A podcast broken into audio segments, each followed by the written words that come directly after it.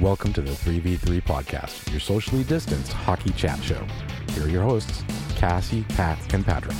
Welcome to Pat and Patrick's Therapy Time, a safe place where they can tell us what they really feel about Philip J. Kessel signing with Las Vegas. Go ahead, my friends.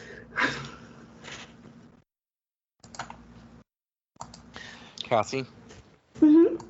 I have a long storied history in therapy, mostly dealing with my avoidance complexes that I have, and how I'm able to compartmentalize so much, and I just want to thank you profusely for dragging that back out because I had blacked it out.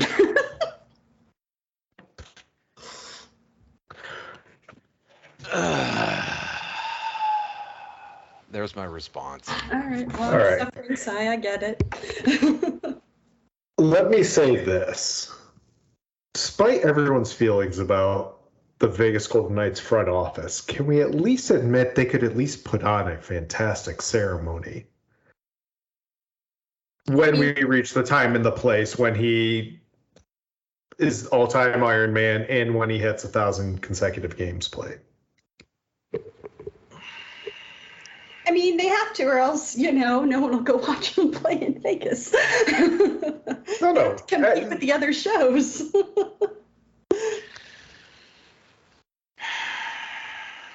damn it, Cassie. See, and here I was thinking this is going to be the Ryan Murray hour, honestly.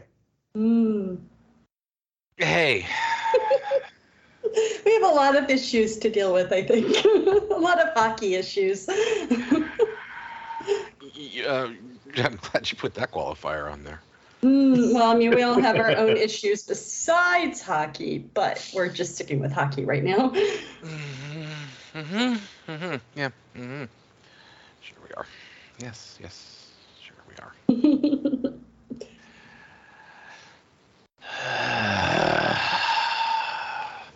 I am happy for Ryan Murray.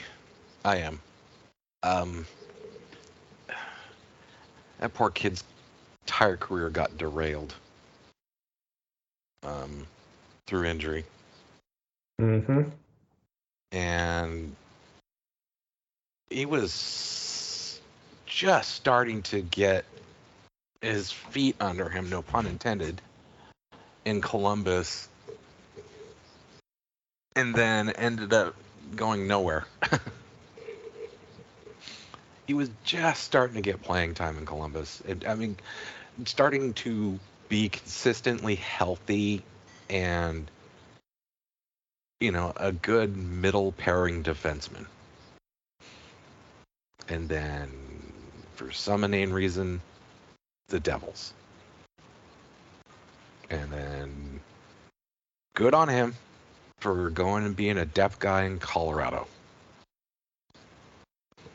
You know, go prove what you can do, be the team guy, be the depth guy, you know, take the offer in front of you. You had a pretty good chance of winning a cup, and turns out that they did, so good on him, you know. Now you can go find another sort of prove-it deal type thing. And I'm happy he's in Edmonton. I just don't think it's going to be enough. Edmonton not going to be enough. Wait, that's not what you were saying, was it? It's not going to be enough of the defensive side in Edmonton. It's not a needle mover. Mm. Now,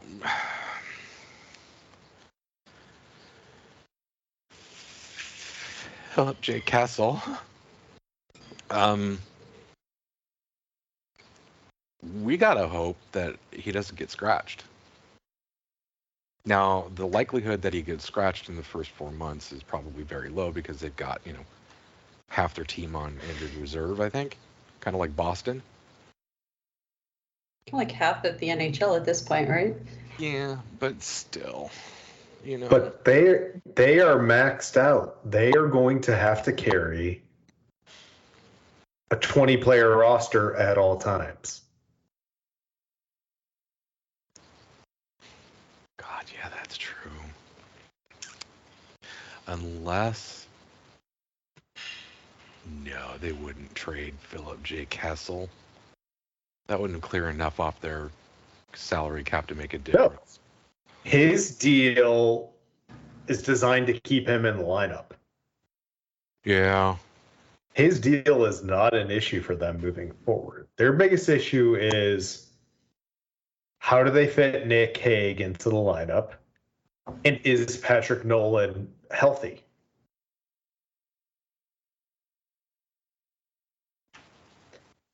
Dear God, I forgot he was traded. Nolan Patrick. I know. Go to Bruce. After all these years of deals, I mean, I don't know who Kessel will play with ultimately, but probably either Carlson or Stevenson. They need some real NHL wingers, and they don't have them outside of Marcia Stone, and Smith. They just don't have everyone else there. Who they're going to like plane to the ground so that they're going to be out of the lineup by February anyway. And honestly, if new head coach Bruce Cassidy is smart, you play him with Eichel and responsible defensive winger.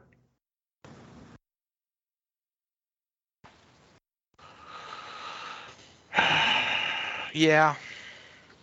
It worked with Jeff Skinner until, someone tried to start choreographing instead of directing when Ralph Krueger was, his first full year, back with the Sabres. It's like if you let talent just play, good things will happen. Like, honestly, yeah. Kessel, Stone, and Eichel. Why not? There are too many control freaks in the NHL who feel like they have to put their stamp on things and make it their own and make it their team. When in reality, if the more hands off you are with a lot of these guys, the better off you'll be.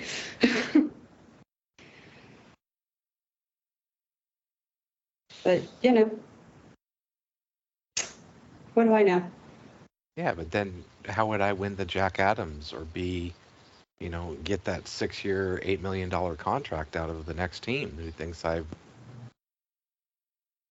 better than bread that's been sliced and toasted and preformed into sandwiches for you. That is a hard question. I have to sell myself. Right. I mean, and I get that because I've had supervisors like that.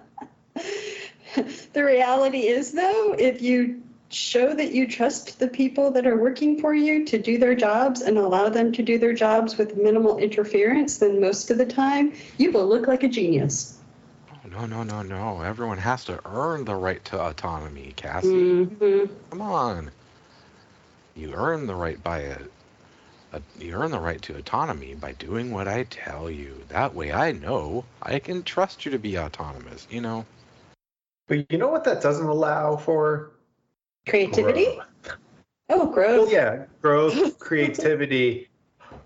I'm going to suggest people tune down their headphones, their listening devices. More money.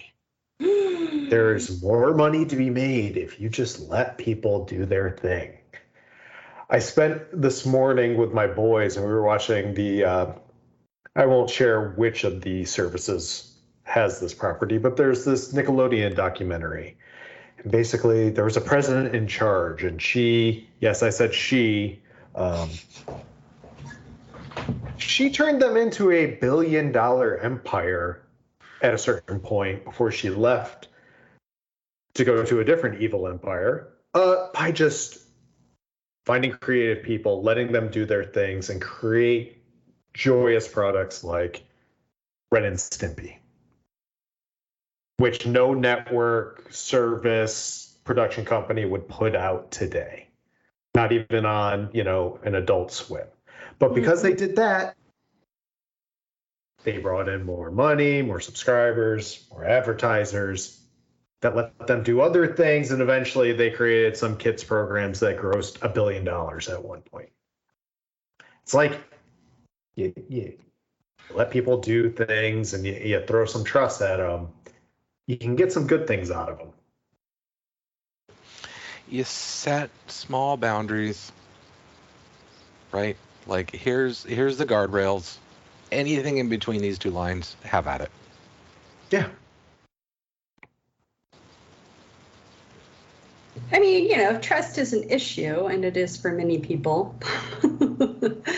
And then what you do is you give them small tasks and and let them prove that they can do those as they work up to harder, more detailed and complicated tasks. But you still allow them to do what they need to do, even though you've given them something fairly basic to start off with.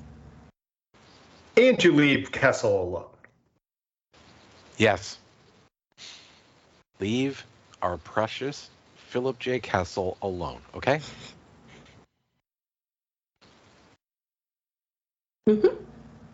Let him, if he wants to sit and play poker at a table, let him. Apparently he's very good at it. Let him. That's how he wants to blow off steam. Let him. Did I say let him? Because I mean let him. Even if he doesn't look like your ideal hockey player type, that's okay. Yeah. Because what matters is what he does on the ice. And you know, judging by his stats, it's like when you play him with NHL caliber talent, he can put up what are these things, this P column on this statistical information. Oh, he can put up a lot of points, like more than a point per game. Sometimes playing on a second or third line. Interesting. Strange, in fact. What I find most curious of all of this is you bring up the fact that he doesn't look like your prototypical NHLer. Maybe that's why he stays healthy and can play all these games. Who's to say? You know, and all of those that do look like prototypical NHLers have prototypical NHL injuries, don't they? Mm-hmm. People are too caught up in appearances. If they can do the job, they can do the job. That's all that really matters. So here begs the question. Does PK Subban sign a contract? I think he gets a very Minbar deal somewhere just as the gates are closing for training camps. Brian knows what they have, so they can. Yeah, I mean, defense is at a premium right now, right? So, especially since Cale Makar, you know, got Conn Smythe and everybody's. And like, I swear every other day I'm on Twitter and there's something about Cale Makar, you know? It's just. So, yeah, I you follow me. You follow too many abs people then. Oh, no, actually I don't. But no, so that's, they're going to be looking, you know, good defenders are hard to find, first of all. And second of all, that's assuming you can tell what a good defender is, right? And third of all, most teams don't really don't put to use the good defenders that they have. So everyone's going to be looking at their defense and thinking, wow, we've got a lot of holes, when they may or may not, but that's another story entirely. And so, yeah, that's when training camps are, or when the season's about to start and everybody's looking at the rosters going, huh, yeah, we still need another defender. That's when PK will get signed. Yeah. I suspect there's probably a deal or two already out there on his desk or his agent's desk. I think he's just weighing options. You know, do I take a $750K deal? Because I think that's probably what's out there for him right now. Or do I play chicken and see if somebody's willing to give me a hint more?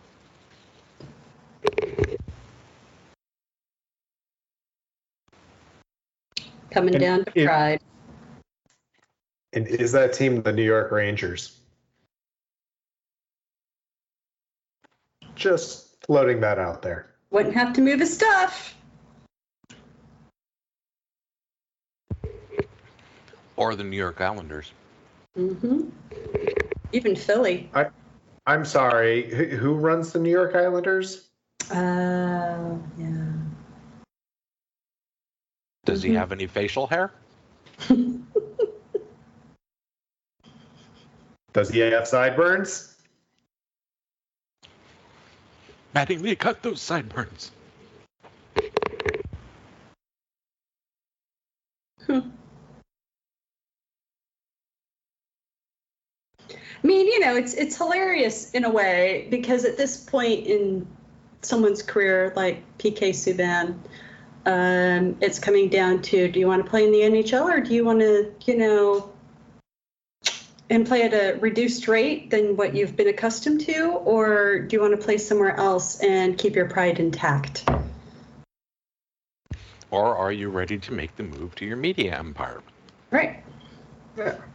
Does he go to work for ESPN, or is he a third-pairing defender on a team that can win the cup? And see, I honestly think those are the two choices he's juggling between. I don't think he will sign with just any team. I think he's going to pick and choose. I think he nailed it. I don't know as if he's so selective as it has to be a cup contender, because a playoff team, let's say, though. Yeah.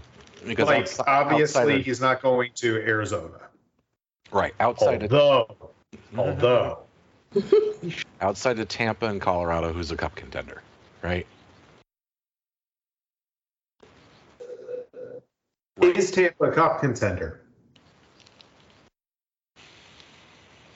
I think they got another year or two in their window. I think they have another year or two in the window.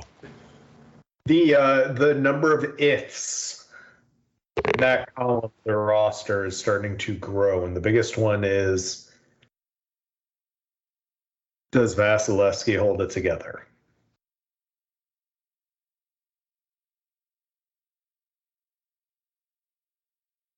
But we'll see. I didn't see any issues with him, right? No, but honestly, he needs to reduce his load a little just for career longevity. I mean, look at Henrik Lundqvist, who was a workhorse for years and years and years. He dragged the Rangers to that Stanley Cup final once upon a time against the Kings. And then the injuries really derailed what could have been one of the greatest careers ever. So the issue with that, though, Tampa... The issue with that with Tampa and Vasilevsky, of course, is Cooper. And Cooper rides his goalies into the ground.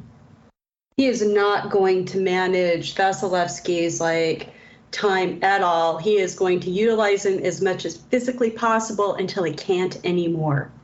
That is how Cooper operates. It's the I'm not going to change my winning lineup kind of scenario when maybe he could tweak it here or there. He's the... You know, I've got great players, and I'm going to play them until they can't play anymore, basically. And so, I'm Vasilevsky. And if Vasilevsky stands up to that and says, no, I need some breaks, I don't think Cooper's going to – I think he's going to be in Cooper's doghouse for that. I kept hearing that was a two-way street. It was as much Vasilevsky. It was as much Vasilevsky – demanding to be played as it was Cooper and staff demanding he play. And I can believe that, but at the same time, if at any point in time Vasilevsky says, all right, I can't, I shouldn't, I need to take a break, I don't know that Cooper would let him.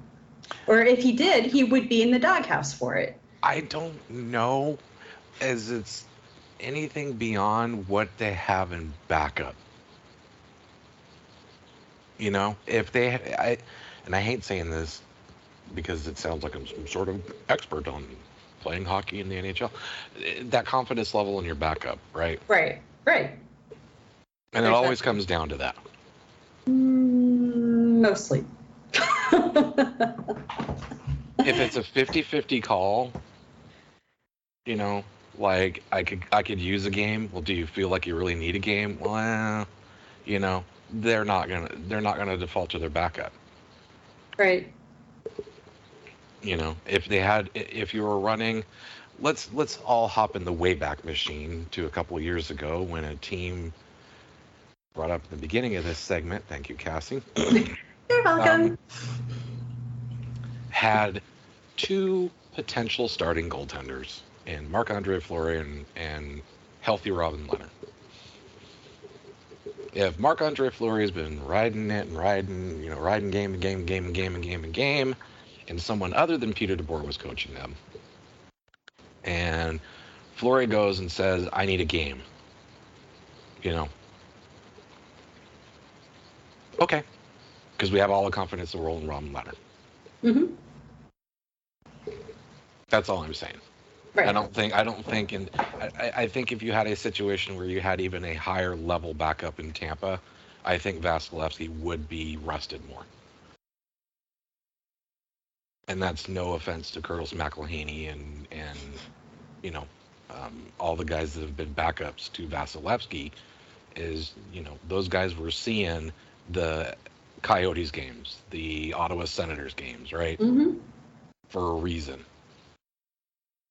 But, you know, those middle-of-the-pack teams, if you had a better goaltender, you would be more likely to, you know, let your backup take one of those middle-of-the-pack games if you know your goalie or your goaltending coach came to you and said, he needs a day. He needs a game.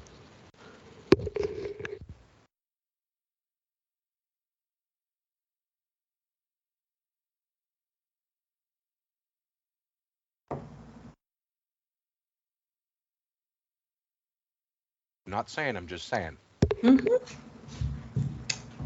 I don't entirely agree, but I don't entirely disagree, so just kind of leave it at that. Good luck, Mikhail Sergachev. Yes. Mm-hmm. Because if, and more likely when, you know, that all-star defenseman ahead of you in the lineup eventually does start to break down, all the targets start on your back. Yeah. It'll just be interesting to see, you know, Hedman. He's on that other side of 30. You know, he was still averaging 25 minutes of ice per game just last year, second highest total in his career. Oh, and look at this. The third highest total was the year before. The year he won the Norris, he averaged like a minute above that, close to 26. He can still play. He still has the wheels to do that sort of thing, but they've lost the McDonough safety blanket. So it'll be fascinating to see how this team stays together through injury. They have the talent to win. They don't have the depth anymore. And the depth has to be tested at some point. Well, and that's what's always kept Tampa in the running is depth.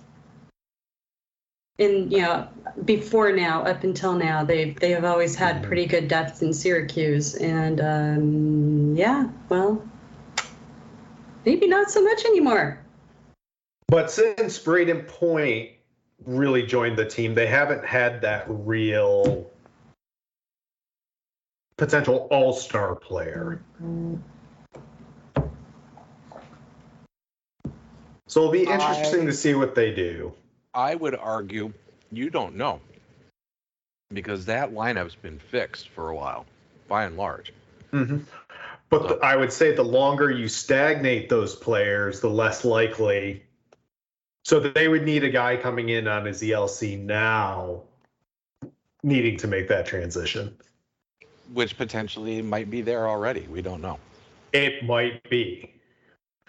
And, you know, Hedman, I don't think age is going to... Boy, this is going to bite me in the rear end. I know. I don't think age is going to bite Hedman as hard because he's not overtly physical. He's not overtly offensive. He's, you know, in NHL, EA Sports, NHL, EA NHL sport game parlance, he is the thing that Sarah Nurse is on the cover of next year. Mm-hmm, mm-hmm. Yes, thank God. Excuse me. Gold medal winning. Gold medal world champion Sarah Nurse. Yes. Yes. Thank you. Mm-hmm. Or as they called her on the Soul on Ice podcast, the Green-Eyed Bandit. He is, you know, by definition, a two-way defenseman. He's got a little bit of offense, plays solid defense, doesn't beat the hell out of you. He's not going to Radko Gudas you.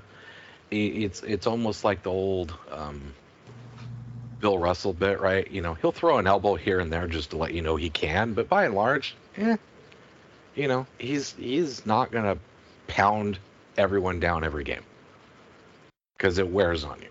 So I think he's set his career up to be a long one at a consistent level. It doesn't have to be the world's greatest defender, right? He's going to be consistent. He needs just ankle and foot health. He has those things, and he's not Nick Lidstrom. But he can have that same longevity. Well, I mean, most defenders, generally speaking, tend to play longer than forwards anyway. Partly because skating backwards is easier than it is on your joints and stuff than it is to skate forward, which is a natural sort of motion. And so that saves on the joints a lot too, by and large. It's really like Patrick was saying, the physicality that wears down defenders if they're the ones that are like in everyone's faces and pushing and shoving and getting into fights and stuff. Like with forwards, right? That's what's going to age you. That's what's going to like deteriorate your joints faster. So, and that's often why forwards like have a shorter span of time where they're very effective, is because they get into more of those like one-on-one battles with other forwards than defenders do.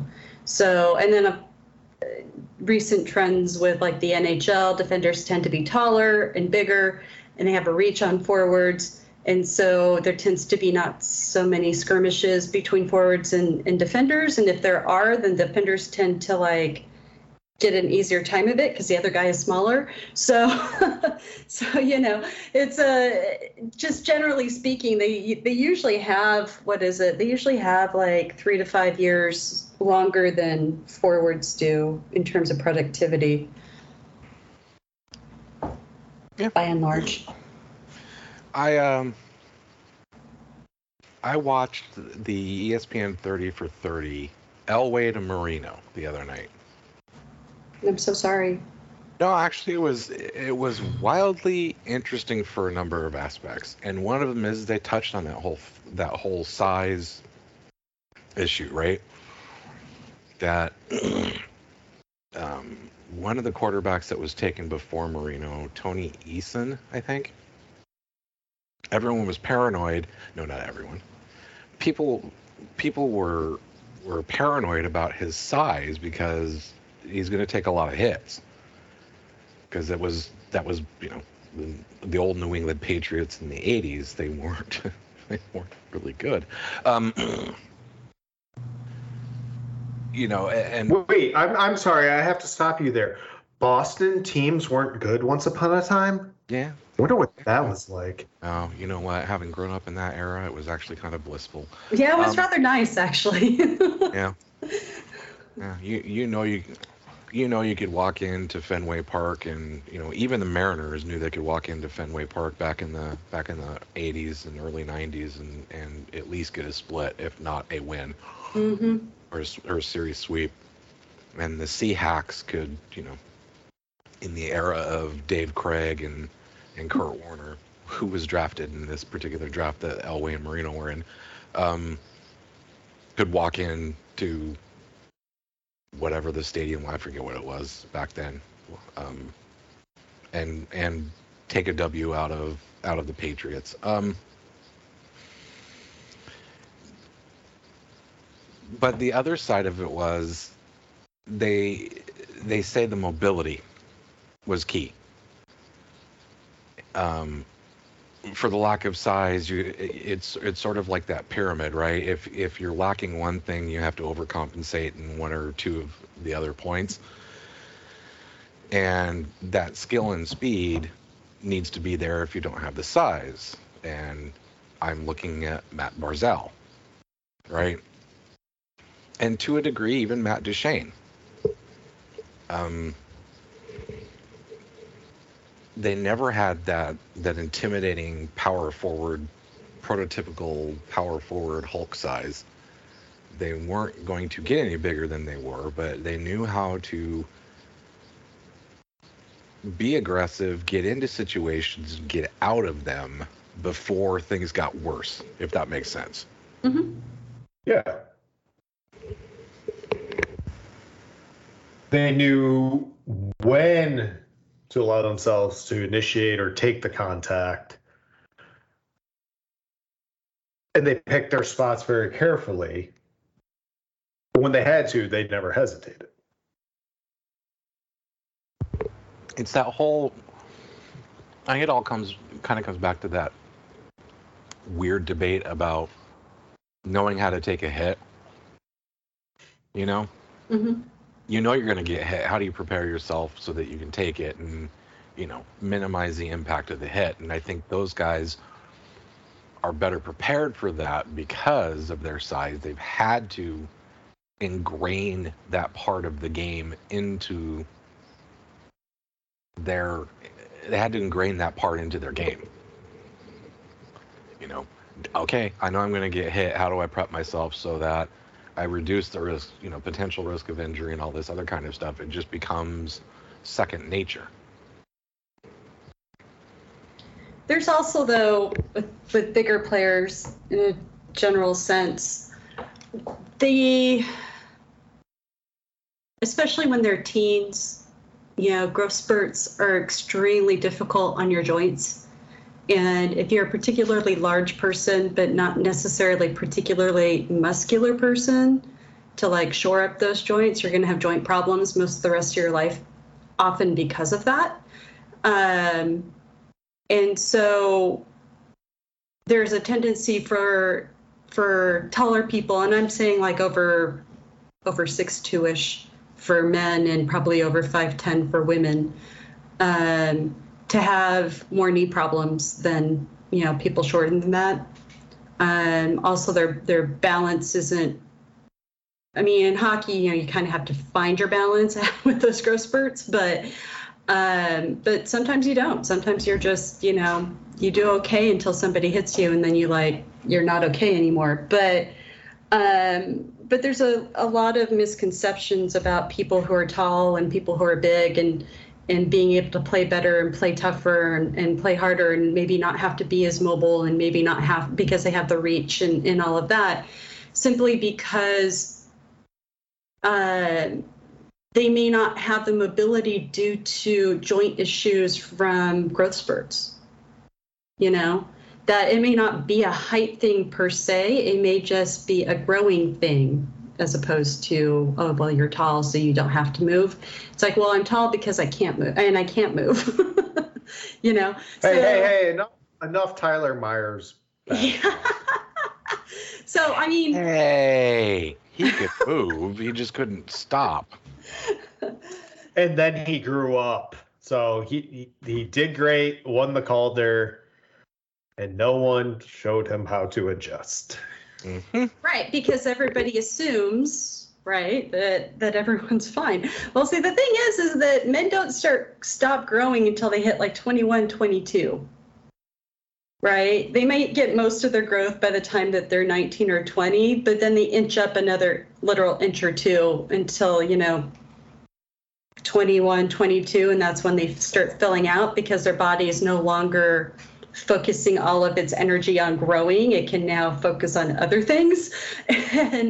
And so, yeah, these guys are drafted at 18, and say a guy is like 6'4" at 18 and he ends up being 6'7" by the time that he hits 22. Not that anyone would know because of, NHL rosters seem to be perpetually frozen at the height and weight that the guy is when he was drafted, or first gets into the league. But anyway, and so, there's just the assumption that it'll be figured out. There's so much in hockey that's just assumption. It's just so mind-boggling. Yeah, or something. And so, it's, I don't think anybody ever figures that into player development, really. It's like, okay, so you're 19, you're in the AHL, you haven't finished growing yet. Let's try to get you to adapt to where you are now, and then, we'll try to help you out in the next couple of years so that you don't lose any ability or whatever. But I don't think they think about that. So, just general physiology stuff, I don't know. I would argue that men don't stop growing.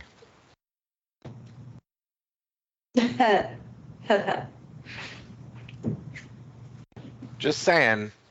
It may not be vertical. Okay? I am talking from ground to sky. You're talking height. Skeletal. Yes. Talking about skeletal growth. So, and I can attest to at least the women's side of that. I'm 5'9", and when I was a teen, if my knees were bent more than 90 degrees, and I, sitting down particularly, and they would freeze up. I would literally have to use my hands and arms to unbend my knees because I just couldn't do it. We're just like a walking Gumby doll, weren't you? Because you had the wire inside you, but you could bend to weird angles. So is that the way every person thought of J.T. Miller when they heard he signed a new contract? Just, Gumby? His body would need to be uncontorted just to survive the length of it. I was honestly surprised that the guy who ran the bar in Deadpool was playing hockey until I realized that one was JT and one was TJ. Yeah, well, one had to be able to fit the helmet on his head. And it needed to stay there. Clearly, the actor guy needed to go to Matthew Joseph for tips on having great hair, but also work with a helmet. This is true. This is also true. Just thinking about Matthew Joseph makes me want to make a trip up to Canada. Really? Soon. Really? I really do. Really. Somebody actually willingly says they want to go to Canada? I heard it's not a bad place, just as places generically go. Sure, they say the same thing about Tacoma until you get there. When was the last time you set foot in Tacoma, Betty? I don't set foot in Tacoma. I drive through Tacoma because I know better. That's all right. That is, if you can drive through Tacoma with all the construction they had. No. The Washington State Department of Transportation said for the first time in 20 years that construction is done in Tacoma. And you believe the DOT? That's cute. No, I don't. I'm just saying that's what they said. I don't believe it, though. Oh, your optimism is so adorable sometimes. no, I don't believe it. It's like I no. Mm-mm. You brought up J.T. Miller, and then we all decided to walk a completely different direction from it, which I'm fine with, because that's all I got about to say about that contract. It's like there's nothing to say. I'm like it's Vancouver, you know. They signed a deal. They didn't sign a particularly smart deal. But it probably won't burn them as bad as other deals in the past because the cap will actually grow. That's the rumor. How much will it grow when Under Armour announces they've got the deal for the NHL sweaters? God, I want to will that into existence. I honest to God, I do. I want to will that into existence so bad.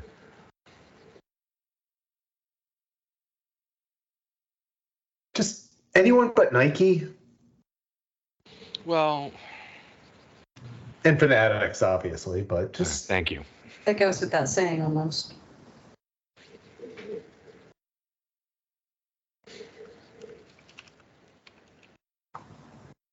Well, what was even funnier is Akeem Aliyu gets the marketing deal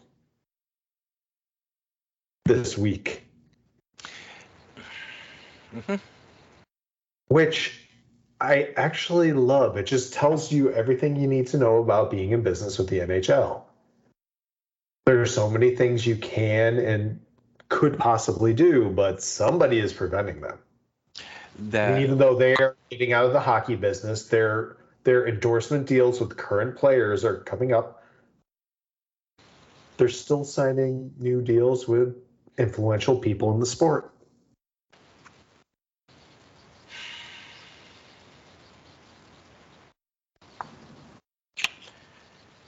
Yeah.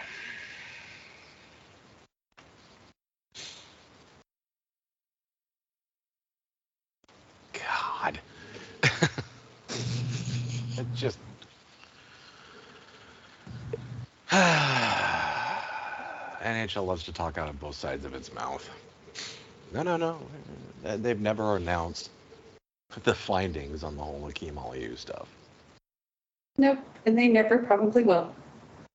Oh, no, it'll get dumped out in the trash one of these days. You know that. Mm-hmm. Someone will have a book. Yeah, does someone's autobiography come out before the NHL dumps that? No, I bet you that it's almost going to come out and then it gets dumped right before the book comes out. So they'll announce that so-and-so is writing a book. And as the publisher starts leaking stuff, or I'm sorry, not leaking, wetting the palate of customers by advancing some chapters or segments, then it'll get dumped. Mm-hmm. It's like, oh, well, we're going to talk about it before they do, and hopefully that ruins sales for them too. They're a spiteful bunch of jerks like that. I was going to say it because they're vengeful, yeah. Mm-hmm.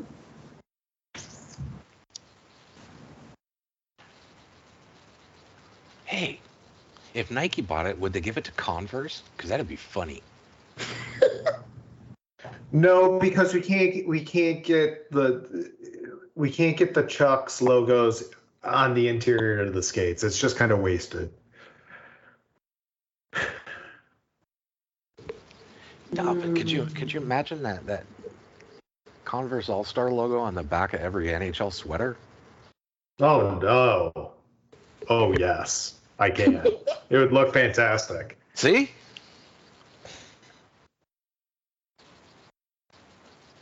Huh? See what I'm saying? Okay.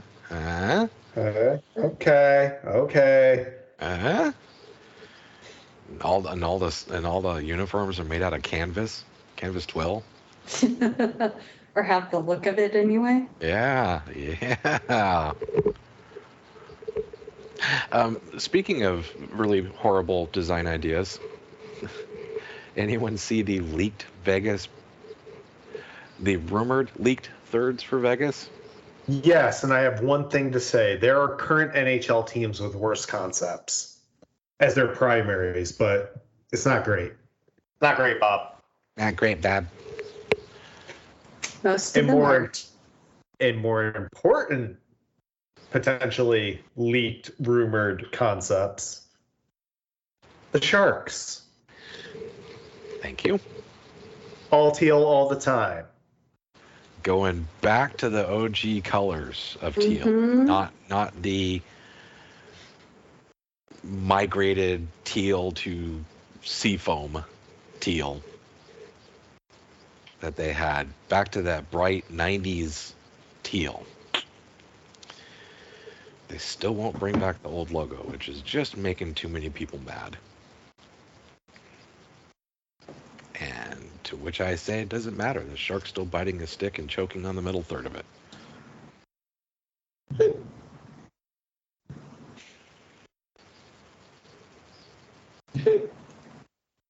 We get that, and then potentially everyone's favorite buffalo head. Which I cannot confirm or deny is the head and the ego of Dominik Hasek in drawing form. I can. No, I just can't. I can't confirm or deny it's in drawn or illustrated form. I mean, it's there. The 2 and 2 makes 4 in most math classes these days. New math, who knows? Nope. I can confirm still equals 4 with new math. So I'm noticing that you're not mentioning anything about Carolina and their black jerseys, huh? Oh, they've been wanting to get rid of the toilet bowl logo since the team was sold. And they are just pushing a rebrand down the road for reasons. And what are those reasons again, Pat? Spending money, 1. New uniform supplier, 2. They finally got rid of the red jersey inventory. Oh, look, they're going to have a new red jersey. They're going to go all Buffalo here. Change stuff up every few years. You think so? Yeah, probably. Well, it would, supposedly bring up jersey sales, I guess. Everybody needing a new jersey when it comes out. And, I mean, they're going to recycle through players faster than Vegas soon enough. So, why not?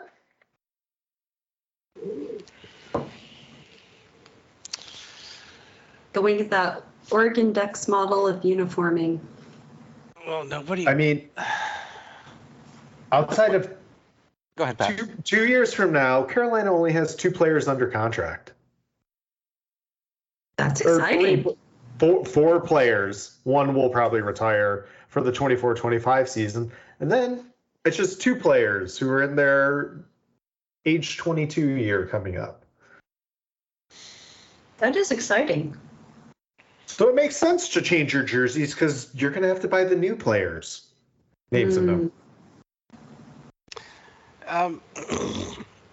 Speaking of the NHL 23 cover and jerseys and players who change their numbers,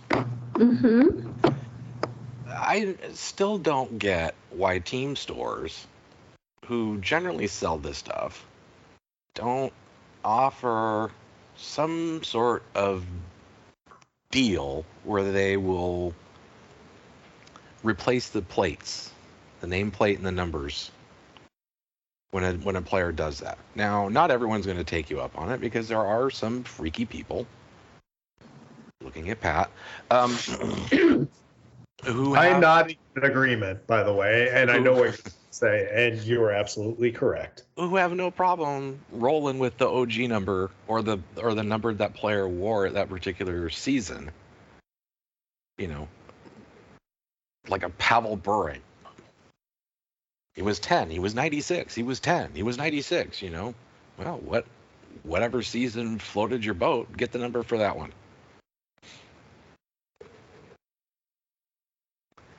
The whole Nylander, right? William Nylander, I forgot what his original number was, and then he switched to 88. and I think he did some promotion where he said that he'd pay for people, he'd pay for a certain number of people to get their sweaters updated with his new name and number plates on them. And granted, Zegras does not have that kind of cash, but why didn't the team do it? Come in and get your Zegras sweater updated, and if you do that, we'll give you an extra 20% off stuff in the store. We'll do the nameplate number swap for half off, and plus you get 20% off in this store. You want to sell merchandise? That's how you sell merchandise. Thank you for a player with cachet disregarding the rookie camp number he was once given and not pretend to be happy with it. Oh, I love 46. I'm going to be 46 for the rest of my career. And I don't particularly agree, because I will not have this Saku Koivu erasure, but I'm fine with it. Yeah, that's right, people. How many of you remember Saku played for the Ducks? I was about to say, how many people remember he played for the Avs? And why... We know why his number isn't retired there, and, well, let's just say some of the retired Hall of Famers probably shouldn't be in the Hall of Fame because, you know, 6 teams, yada, yada, yada. Anywho, you were saying, Patrick? That was pretty much it. I think you nailed it. Yeah, this show has been wrought with adequatulence. Teaming with and it. I'm really trying to avoid talking about, is Sam Gagne an upgrade over Paul Stastny? We're really trying to avoid that road. Do you have an answer or no? Are you just trying to avoid having an answer? Yes. Okay. Just curious. Do I have an answer if it's never published or you know, put out there? Is it a real answer if it's never spoken, discussed, talked about? Correct, yep. Okay, I can respect that. So is this along the lines of if you have an argument in your head and there's no one there to hear it, did you really have an argument? Correct. Yeah. Okay. See, it's okay to listen to the voices in your head. You just, you know, when you start doing what they tell you to, that might be a problem. If I don't do what they tell me to, Cassie, there's lots of trouble, Cassie. Lots of trouble. Oh my God, so much trouble.